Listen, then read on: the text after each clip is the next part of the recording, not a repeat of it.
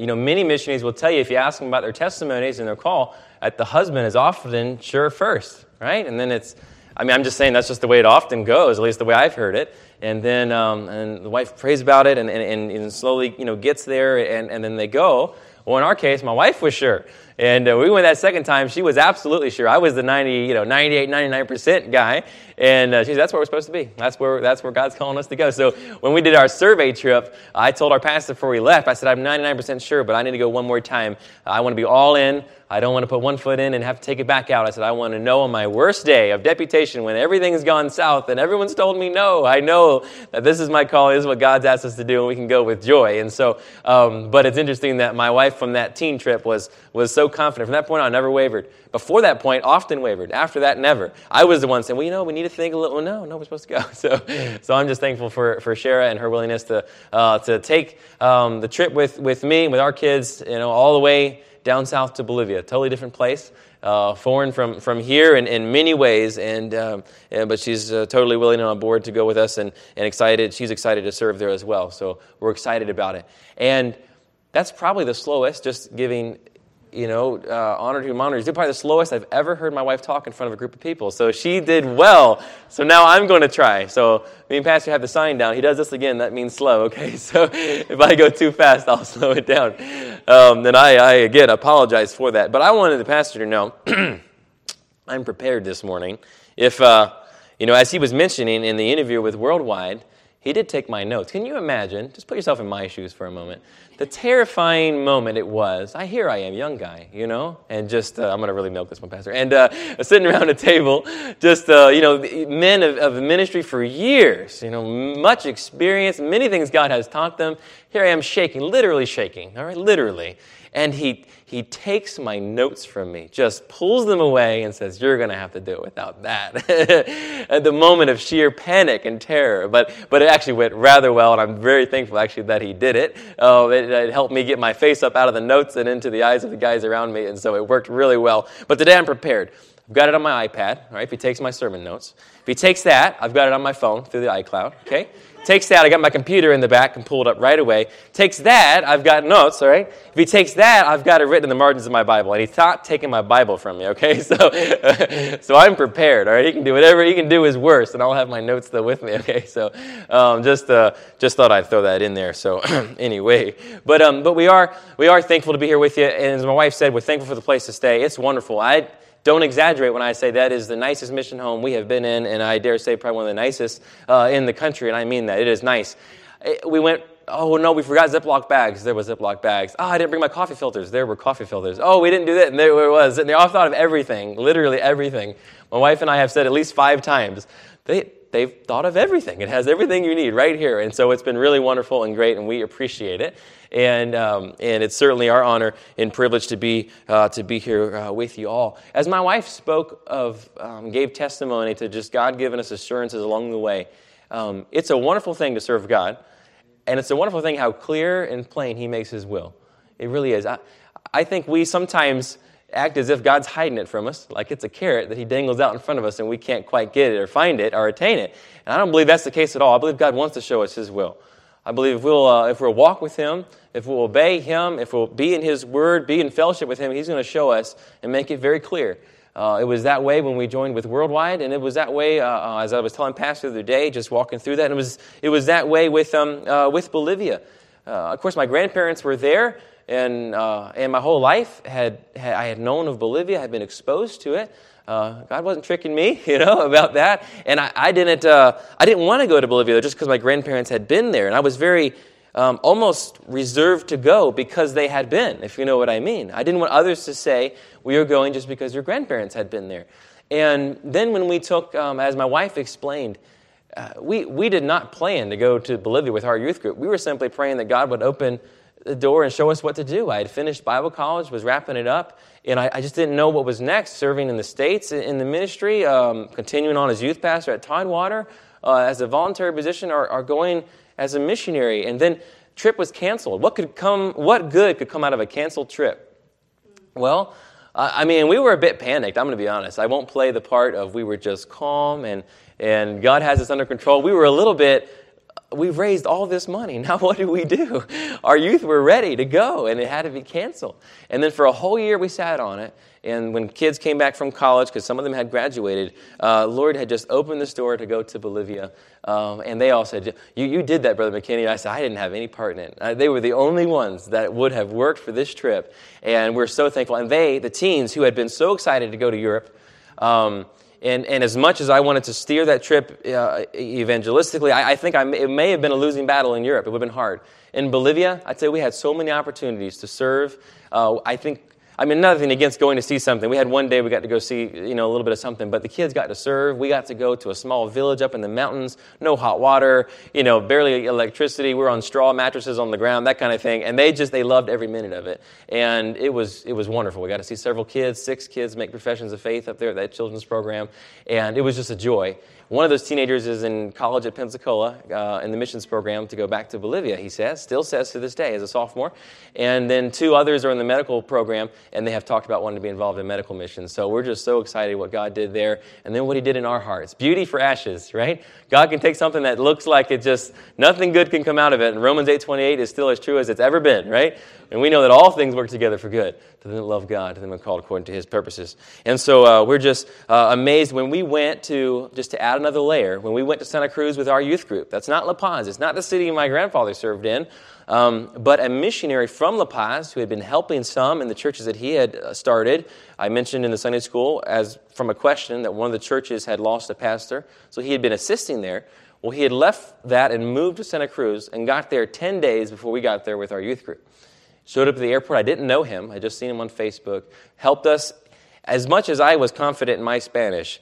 Man, would that trip have gone south had he not been there to help us? and uh, he really did help us in a great way and uh, carried our teens around in the back of his truck because you can still do that in Bolivia, and they had a great time doing that though he did run under some trees intentionally just to throw some branches at him, have some fun. And, uh, and his windshield wipers, when you hit the cleaner button, it didn't hit his windshield. It went all the way to the back. And so that was really fun when you got to just uh, soak him back there. But, uh, um, uh, but he was such a blessing. And then he said, Jacob, come back if, if the Lord will let you. Come back for a trip, and we'll take you all around. And God had just brought this thing together wonderfully. Here's this family we didn't know from Adam.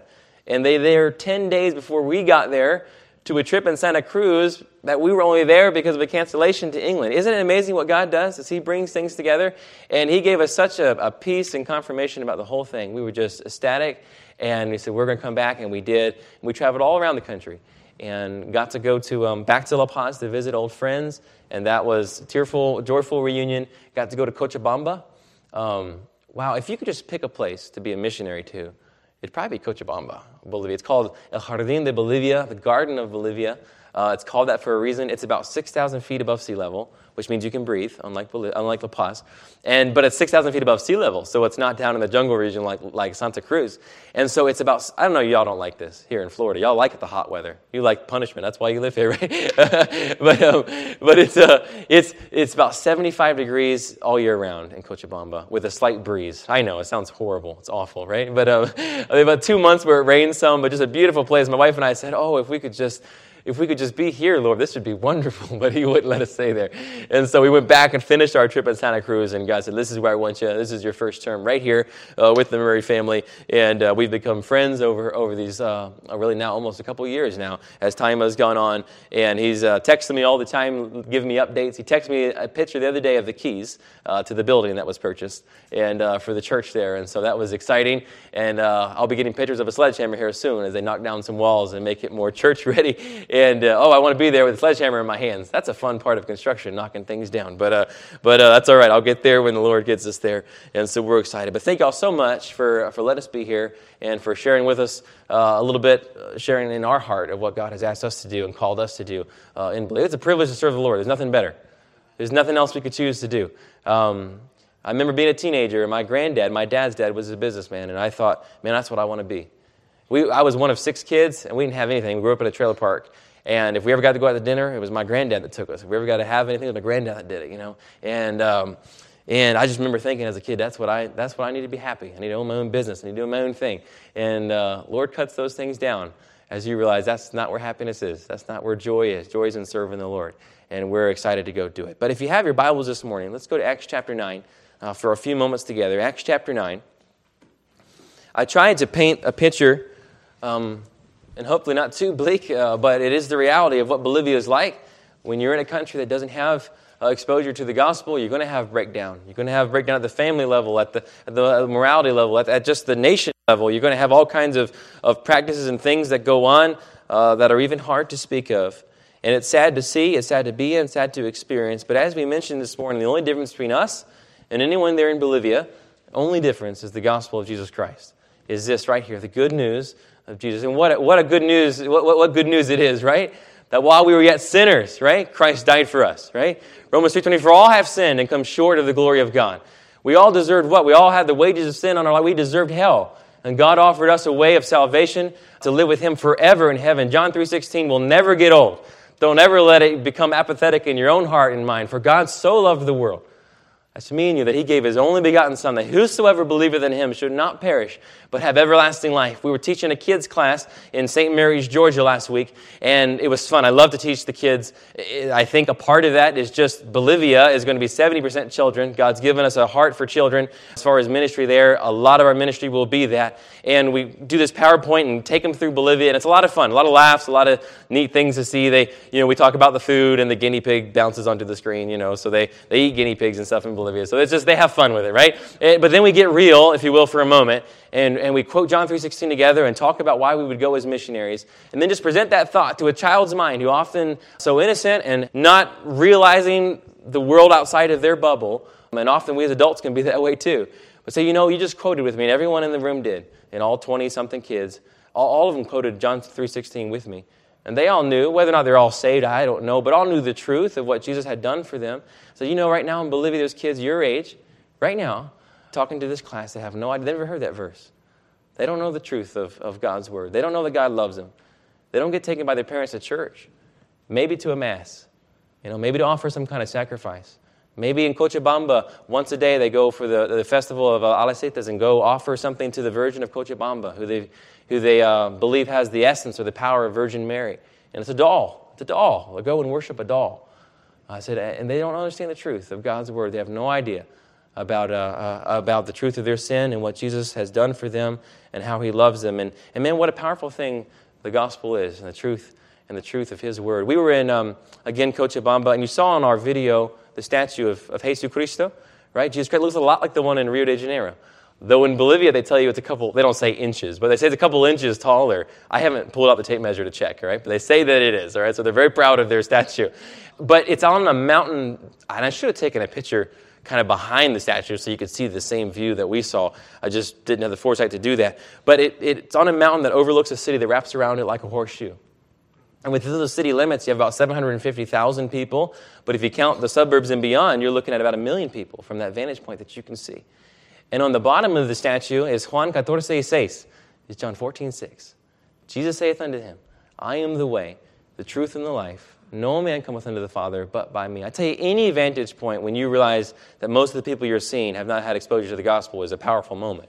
But when you have Jesus Christ with his arms wide open and a verse so clear on the bottom, you, it breaks your heart to know they're so close and yet so far. They don't know what the verse means. They don't understand what it means that Jesus is the way and the only way. You ask them, Do you know you're going to heaven? Oh, I hope so. hope one day I'll get out of purgatory and get to go there. They just don't have a confidence in the truth of, of God's word and their eternal destination. But what's going to change anything? Well, the gospel is going to change anything. If, if, if families are going to be helped, if, uh, if men are going to be the men they're supposed to be, if the mothers are going to be the mothers they're supposed to be, if kids are going to learn to honor their parents in any real way, if anything's going to be fixed, it's going to be through God and His Word and His truth. And when I think about a change, a dramatic change in the gospel, or that the gospel has made, I can't think of a more dramatic change than we find in Acts chapter 9. I love Acts chapter 9. and you know where I'm going. You know the change that I speak of, but just work with me and don't read verse 3 because that's cheating, okay? We're going to skip verse 3. We're going to be we're going to come back to it, I promise. We'll be Acts chapter 9 verses 1 and 2 and just share a few thoughts with you this morning on the gospel and its power to change lives. Acts chapter 9 verse 1 and it says, "And Saul, yet breathing out threatenings and slaughter against the disciples of the Lord, went unto the high priest and desired of him letters to Damascus to the synagogues."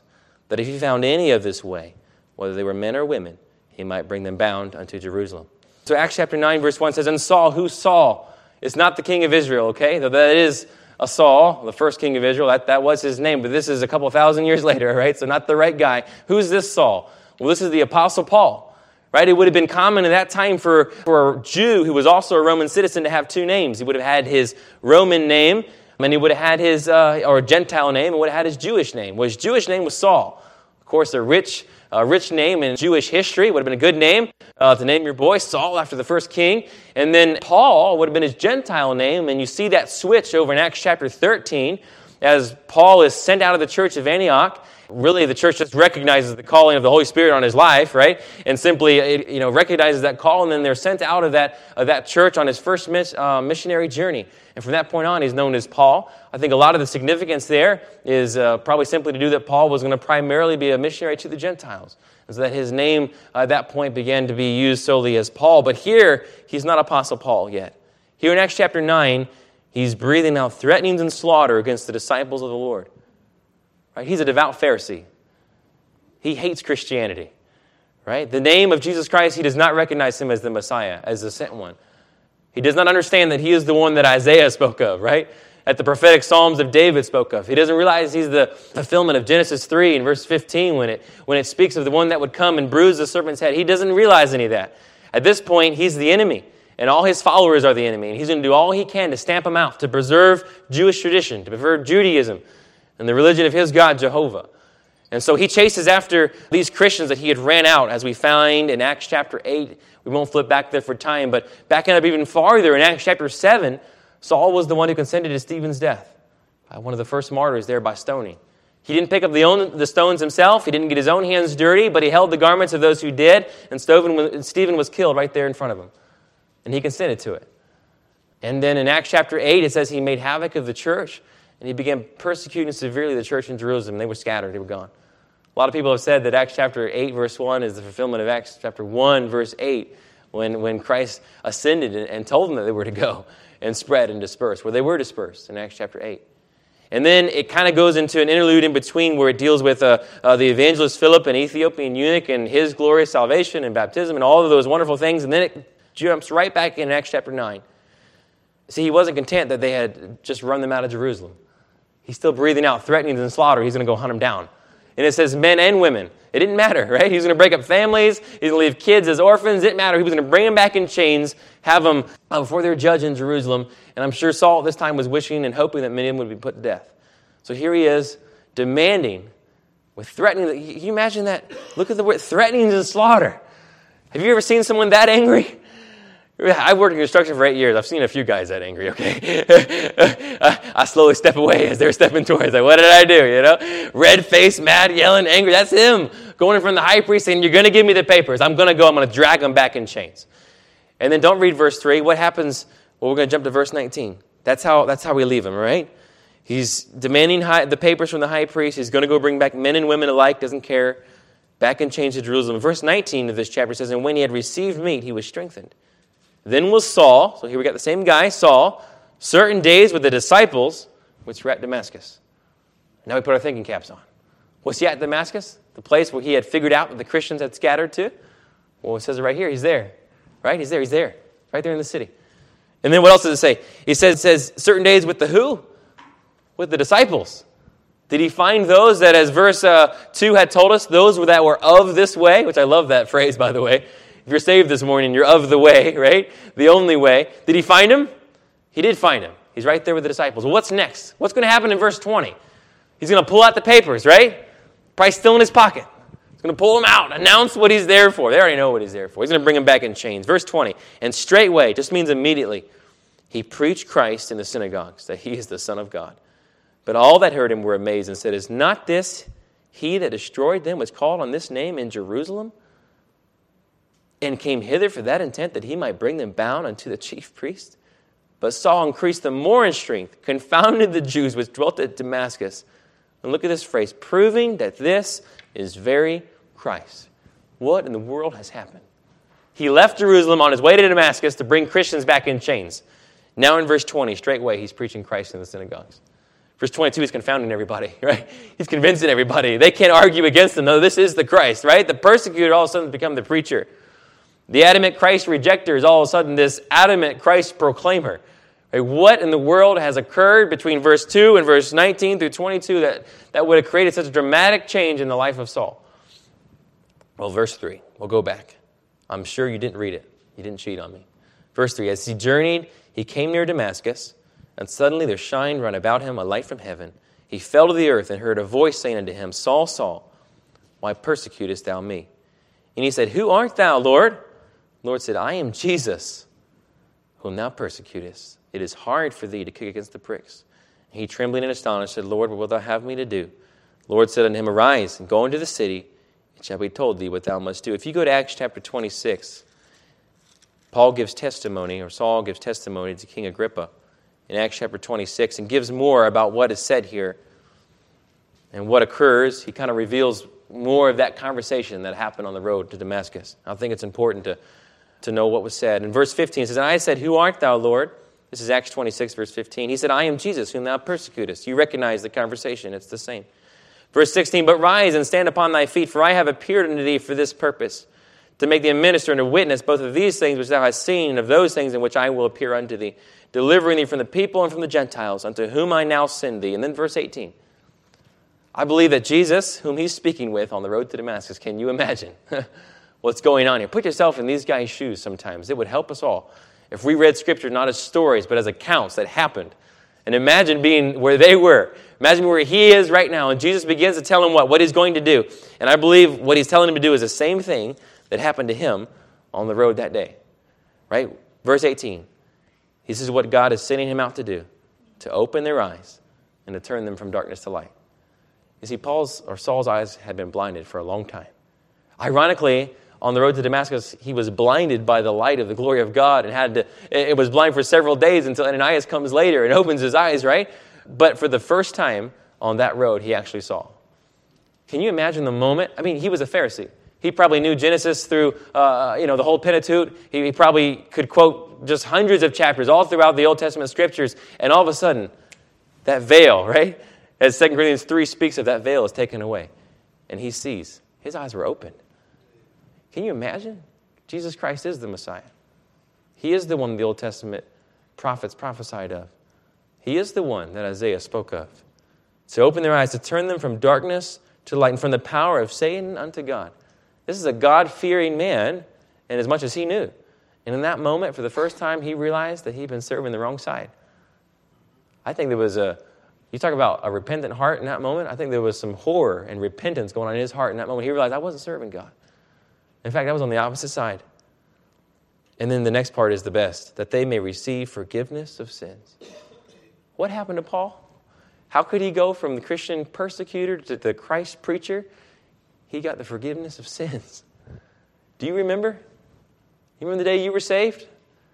Ever read Pilgrim's Progress? That burden on his back? And man, he wants that thing off, right? He goes to the, the worldly wise man. He, he goes to several, trying try to figure out. But the evangelist told him early on in that story, oh, look, you got to go there. You got to go to the straight gate. That's where you're going to find it. And ultimately, the cross is where that burden gets taken off his back. Do you remember the day you were saved?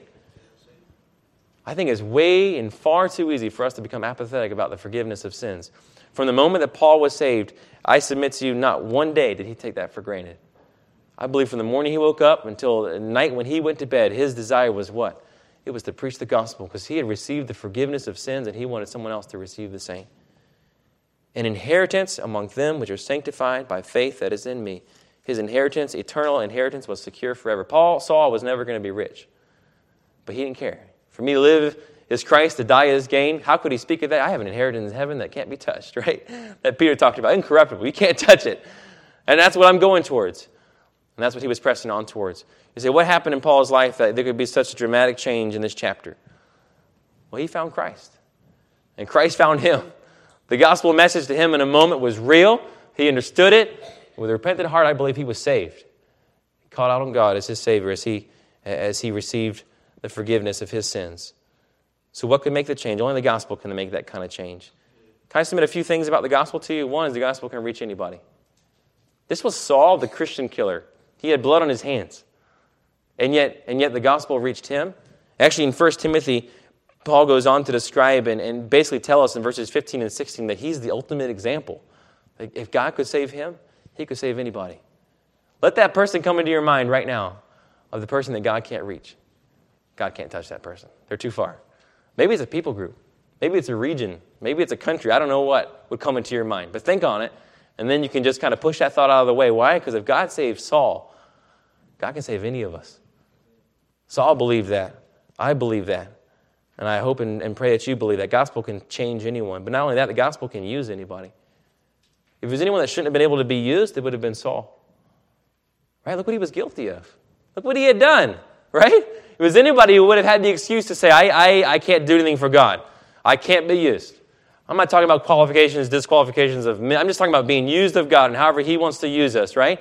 And Saul, man, he had every excuse in the book to say, I can't, I can't do anything. Look what I've done. Look at my history. Look at my past. And instead, God turned that thing around and was going to use that in a powerful way for him to reach the world. Gospel can use anybody. And gospel change, by the way, is real. right? The, the Bible doesn't say that we're a new creature, a new creation for no reason, right? When the gospel changes us, it changes us. I'm not talking about sinless perfection, but there's legitimate change. You never see Saul going back to persecuting Christians, do you? You never see him turning his back on Christ, who he embraced that day on the road to Damascus. Never, never again. This change was permanent. This change was real. From this day forward, Paul was going to be having a different tune, a different, uh, uh, a different step, a different goal in life was to serve God with all that he had.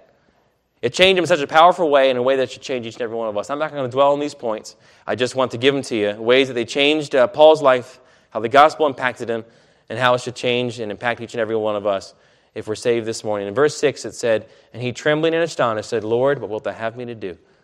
I think, first of all, he surrendered his will. The gospel will do that to us. It should do that to us. When we say, What an amazing thing that God has done for me, right? Romans tells us what in 8, he spared not his own son.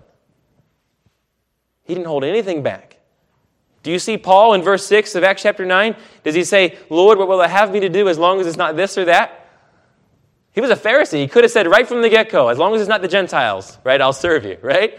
And we would think that Peter would have been to the Gentiles as a fisherman and Paul to the Jews, but God turned that thing around. The unlearned fisherman was to the Jews, and then, then Paul ended up to the, the Gentiles. Makes no sense in our minds, but God knew what he was doing, right? And so, right here in Acts, the first thing it says, Lord, what would you want me to do? No exceptions, no exclusions. What does a Christian have to do? God, you've saved me. From my eternal destination in hell, you've saved me. You've changed me. Now, what do you want me to do? I think we have a lot of Christians that instead of hands out saying, Lord, what do you want me to do? We're having a lot of Christians do this. Or maybe we give them a partial piece. I'll give you some. You can have this, but not that. You can have this corner, but not that corner.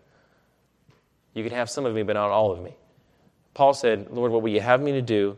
No exclusions, no exceptions. Think on this thought. We'll move on to point number two. Think of Paul's ministry and all that God would use him to do, right? The majority of the epistles in the New Testament. I, I, have researched, but yet it's a bit debated how many churches were established by him and his ministry team there, okay? Somewhere in the 30s, 40s, 50s. You can be the judge. You're smarter than me, okay? But, uh, but a lot, right? And before he died, by church tradition, tells us that he was beheaded in Rome essentially the whole known world at that time had been at least exposed to the gospel by Paul and his ministry team. Traveled some 15,000 miles. Incredible ministry, right? Well, where did it all start? How did it all begin? It all began with Paul saying, What? Lord, what will you have me to do? It began with a yes. I'm not saying we're all going to be Apostle Pauls and, and, and we're not all going to see, you know, uh, thousands upon thousands saved. I'm not saying that, but what I am saying is God wants to use each and every one of us in, in an incredible way, not by man's standards, but by God's standards. You know, if I go to Bolivia, I spend a lifetime, and I don't see great revival, I'm confident I'm doing what God's asked me to do, and, and I'm confident He's going to get accomplished what He wants accomplished. He wants to use each and every one of us. But how is that story ever going to start? It's going to start by just saying yes. A lot of Christians' story, as far as doing what God has asked them to do, never gets started because they hold on to a lot of it right in the beginning. God wants to use each of us in our prayers, in our going, in our finances, every way. He wants all of us. God, what do you want me to do? Secondly, he not only surrendered his will, but he sought to further the cause. He had been a gospel enemy in about every sense of the word, right? Now he was a gospel partner. What did he do in verse 20? Straightway, immediately, he preached Christ in the synagogues. You know, nobody had to twist his arm. No one had to say, This is what you must do. Immediately, he said, Well, I'm saved. God has changed me. Let me go tell somebody. Now, I understand his background. He had extensive Bible knowledge, and God used that in an incredible way. But immediately, he was out preaching, sharing the gospel with somebody else. He became a, a gospel partner right immediately. You say, Well, I'm not a gospel enemy. I don't, I don't hinder the, the cause of Christ in any way, but my question would be this As a direct result of our lives, is the gospel message being spread farther to reach more lives around us and beyond? Isn't that the convicting question? I'm not asking if you're hindering it. I'm asking you as a direct result of your life, is it going farther? Are we being used by God to play our part of the Great Commission? Yes, He's given to the local church, but local church is what? Members, people, right? We each have to be involved. We each have to be doing something. We have to be going and telling. We each have to seek to further the cause of Christ in whatever way we can. I believe Paul woke up every morning saying, What can I do to get the gospel just a little bit farther? In Romans 1.15, he says, So much as in me is, I am ready to preach the gospel to you that are in Rome also. As much as in me is, everything that was in him, he was ready to preach the gospel. Can you imagine if there was a nation of, of churches and, and Christians that said, you know what? As much as in me is, everything that's in me, I'm ready to do it. I think we'd have an impact. I think we'd have a great impact on this country and on this world if we were willing to say, I want to seek to further the cause of Christ. Paul did so immediately. I believe the gospel should change us in that way. I don't know how it is that it's been tampered in our own hearts, in my own heart. You know, I've, i grew up in church culture, if you will, and I grew apathetic about it. So I just have it, and it took it for granted. I, I have it, and, and, I'm within a circle of other saved Christians, and that, that is what it, that's not what God wants us to be. He wants us to be so moved by the gospel that we want to give it to somebody else. Paul said, I'm going to further the cause. And then lastly, and we're done, is he sacrificed all for the sake of Christ. Not only surrendered his will, sought to further the cause, but he sacrificed it all. See, initially, in Acts 9, his reputation was on the line. Right? Initially, they were saying they were confounded, they were confused. What are you doing? You came here to arrest people, now you're preaching Christ. This doesn't make any sense. But eventually, by the end of it, we didn't read down that far, but he's lowered by a basket because they're going to kill him. It went from your reputation is on the line to your life is on the line. From this moment on, Paul's going to be chased from city to city, all over the place, his life on the line constantly, as he's willing to sacrifice all for the sake of Christ. Verse 16 of Acts 9 spoke of the great things that God told Ananias that Paul would suffer. Paul didn't even know all of that in the beginning. But if I can close with this thought, in, in 2 Corinthians chapter 4, Paul speaks to the suffering. And at that point that he, of that letter, he had already endured much of it, as we find in chapter 11. He talks of his stoning, his beating, his, his, his imprisonment, his shipwreck, all the stuff that he went through. But 2 Corinthians 4, let me read a verse to you. It says, for which cause we faint not, but though our outward man perish, yet the inward man is renewed day by day. Verse 17 of 2 Corinthians 4 says, For our light affliction, which is but for a moment, worketh for us a far more exceeding and eternal weight of glory. How is that possible? Look at verse 18. While we look not at the things which are seen, but the things which are not seen. For the things which are seen are temporal, things are not seen are eternal. Where were Paul eyes? Where was his eyes on? His eyes were on eternity. How could he say this, this light affliction? You're lying, Paul. You suffered more than anyone has ever suffered, except for Christ himself, right? How could you say light affliction? Because his eyes were on eternity, not on today. Right? His eyes were on those that were going to be in heaven with him one day, on what he could do to serve God and store up treasure in heaven, not here. He said, Our light affliction. We look not at the things which are seen, but the things which are not seen. If you could, with me, just for a moment, as we close out this morning, in front of the Bema seat of Christ one day, I believe all Christians uh, will be judged in the sense of how have we used our talents, our gifts, how, what motives were behind what we did for Christ. And, and those that were of no value will be burnt up, and those that are of value, Corinthians 3 talks about it, it's, it's the gold, you know, the silver. It's not the wood, hay, and the stubble that will perish away, and, and, and will be judged in that way. But I don't think any Christian will stand before God one day and say, you know what? I really, I mean, just, and I don't mean to be disrespectful, just enter in with me here on the thought. I don't think any of us will stand and say, you know what, God, I wish I would have done just a little bit less. Looking back over my life, you know, I wish I wouldn't have done as much as I did. What a waste. I wouldn't have given, I wouldn't have given my life, I wouldn't have been willing to go. I just wish, you know, I told too many people, right? Would any of us? No, of course we'd say no. Let that thought hit us. What are we going to say? We're going to say, God, I wish I would have done just a little bit more. I wish I would have taken us a little bit farther, given a little more, sacrificed just a little. Why? Because it's worth it. Because it's eternity. Take the scales out and put eternity on one side, and then put whatever else you want on the other. What's going to happen? Eternity outweighs it every time. That's why Romans talks about it being our reasonable service, right? Because it's reasonable to serve God. When we talk about that altar of sacrifice, we can put anything up there, and it won't outweigh eternity. Because eternity outweighs it all. God help us, we'd have our perspective on eternity. Paul said, You know what? I was in darkness, I couldn't see a thing. Lights were off. And then God took that veil away from my eyes, and I'm going to do everything I can, no matter what it costs me, to get that to anyone that I can. He was in Jerusalem in Acts chapter 21. He was warned not to go there, right? but he went anyway. So the Holy Spirit's telling me to go. I, you know, none of these things move me. The things that they were telling him were going to happen. I got to go. Ultimately, he does uh, run into some trouble, accused of bringing the Gentile, I believe, into the inner court, and he was taken out. He didn't even do it, and then he was beaten almost to death. The Romans come in and save him at the last second. And then he has to be carried, the Bible says, up the steps because of the beating. He can't even walk. That's at the end of Acts chapter 20, before Acts chapter 21, but he can't even walk. And then he says, I beseech, he begs the guard, the chief captain of the guard there, he doesn't even know what's all been happening, if he could speak to the people. So now he's at an elevated position, overlooking the same mob who just tried to kill him. And what does he say? Well, I know what I would say. you have any idea what you would want to say to those same people who would probably have chased you from city to city to city to city? You know what he says? Acts chapter 21, he begins his testimony of when he was on the road to Damascus. Uh, he was there to go bring back men and women, it says, just like in Acts 9. And the Lord met him on the road, and his life was changed. Can you imagine? He was just beaten almost to death, and all he wanted to do was what? Have the opportunity to share the glorious light of the gospel with those people just one more time who had wronged him in more ways than we can ever imagine being wrong. God help us. That we say the gospel is important. It's changed me dramatically, and I want to tell somebody else about it. That we be moved in that way. God help us all that we be willing to have open hearts and, uh, and let the gospel do a powerful work in our lives.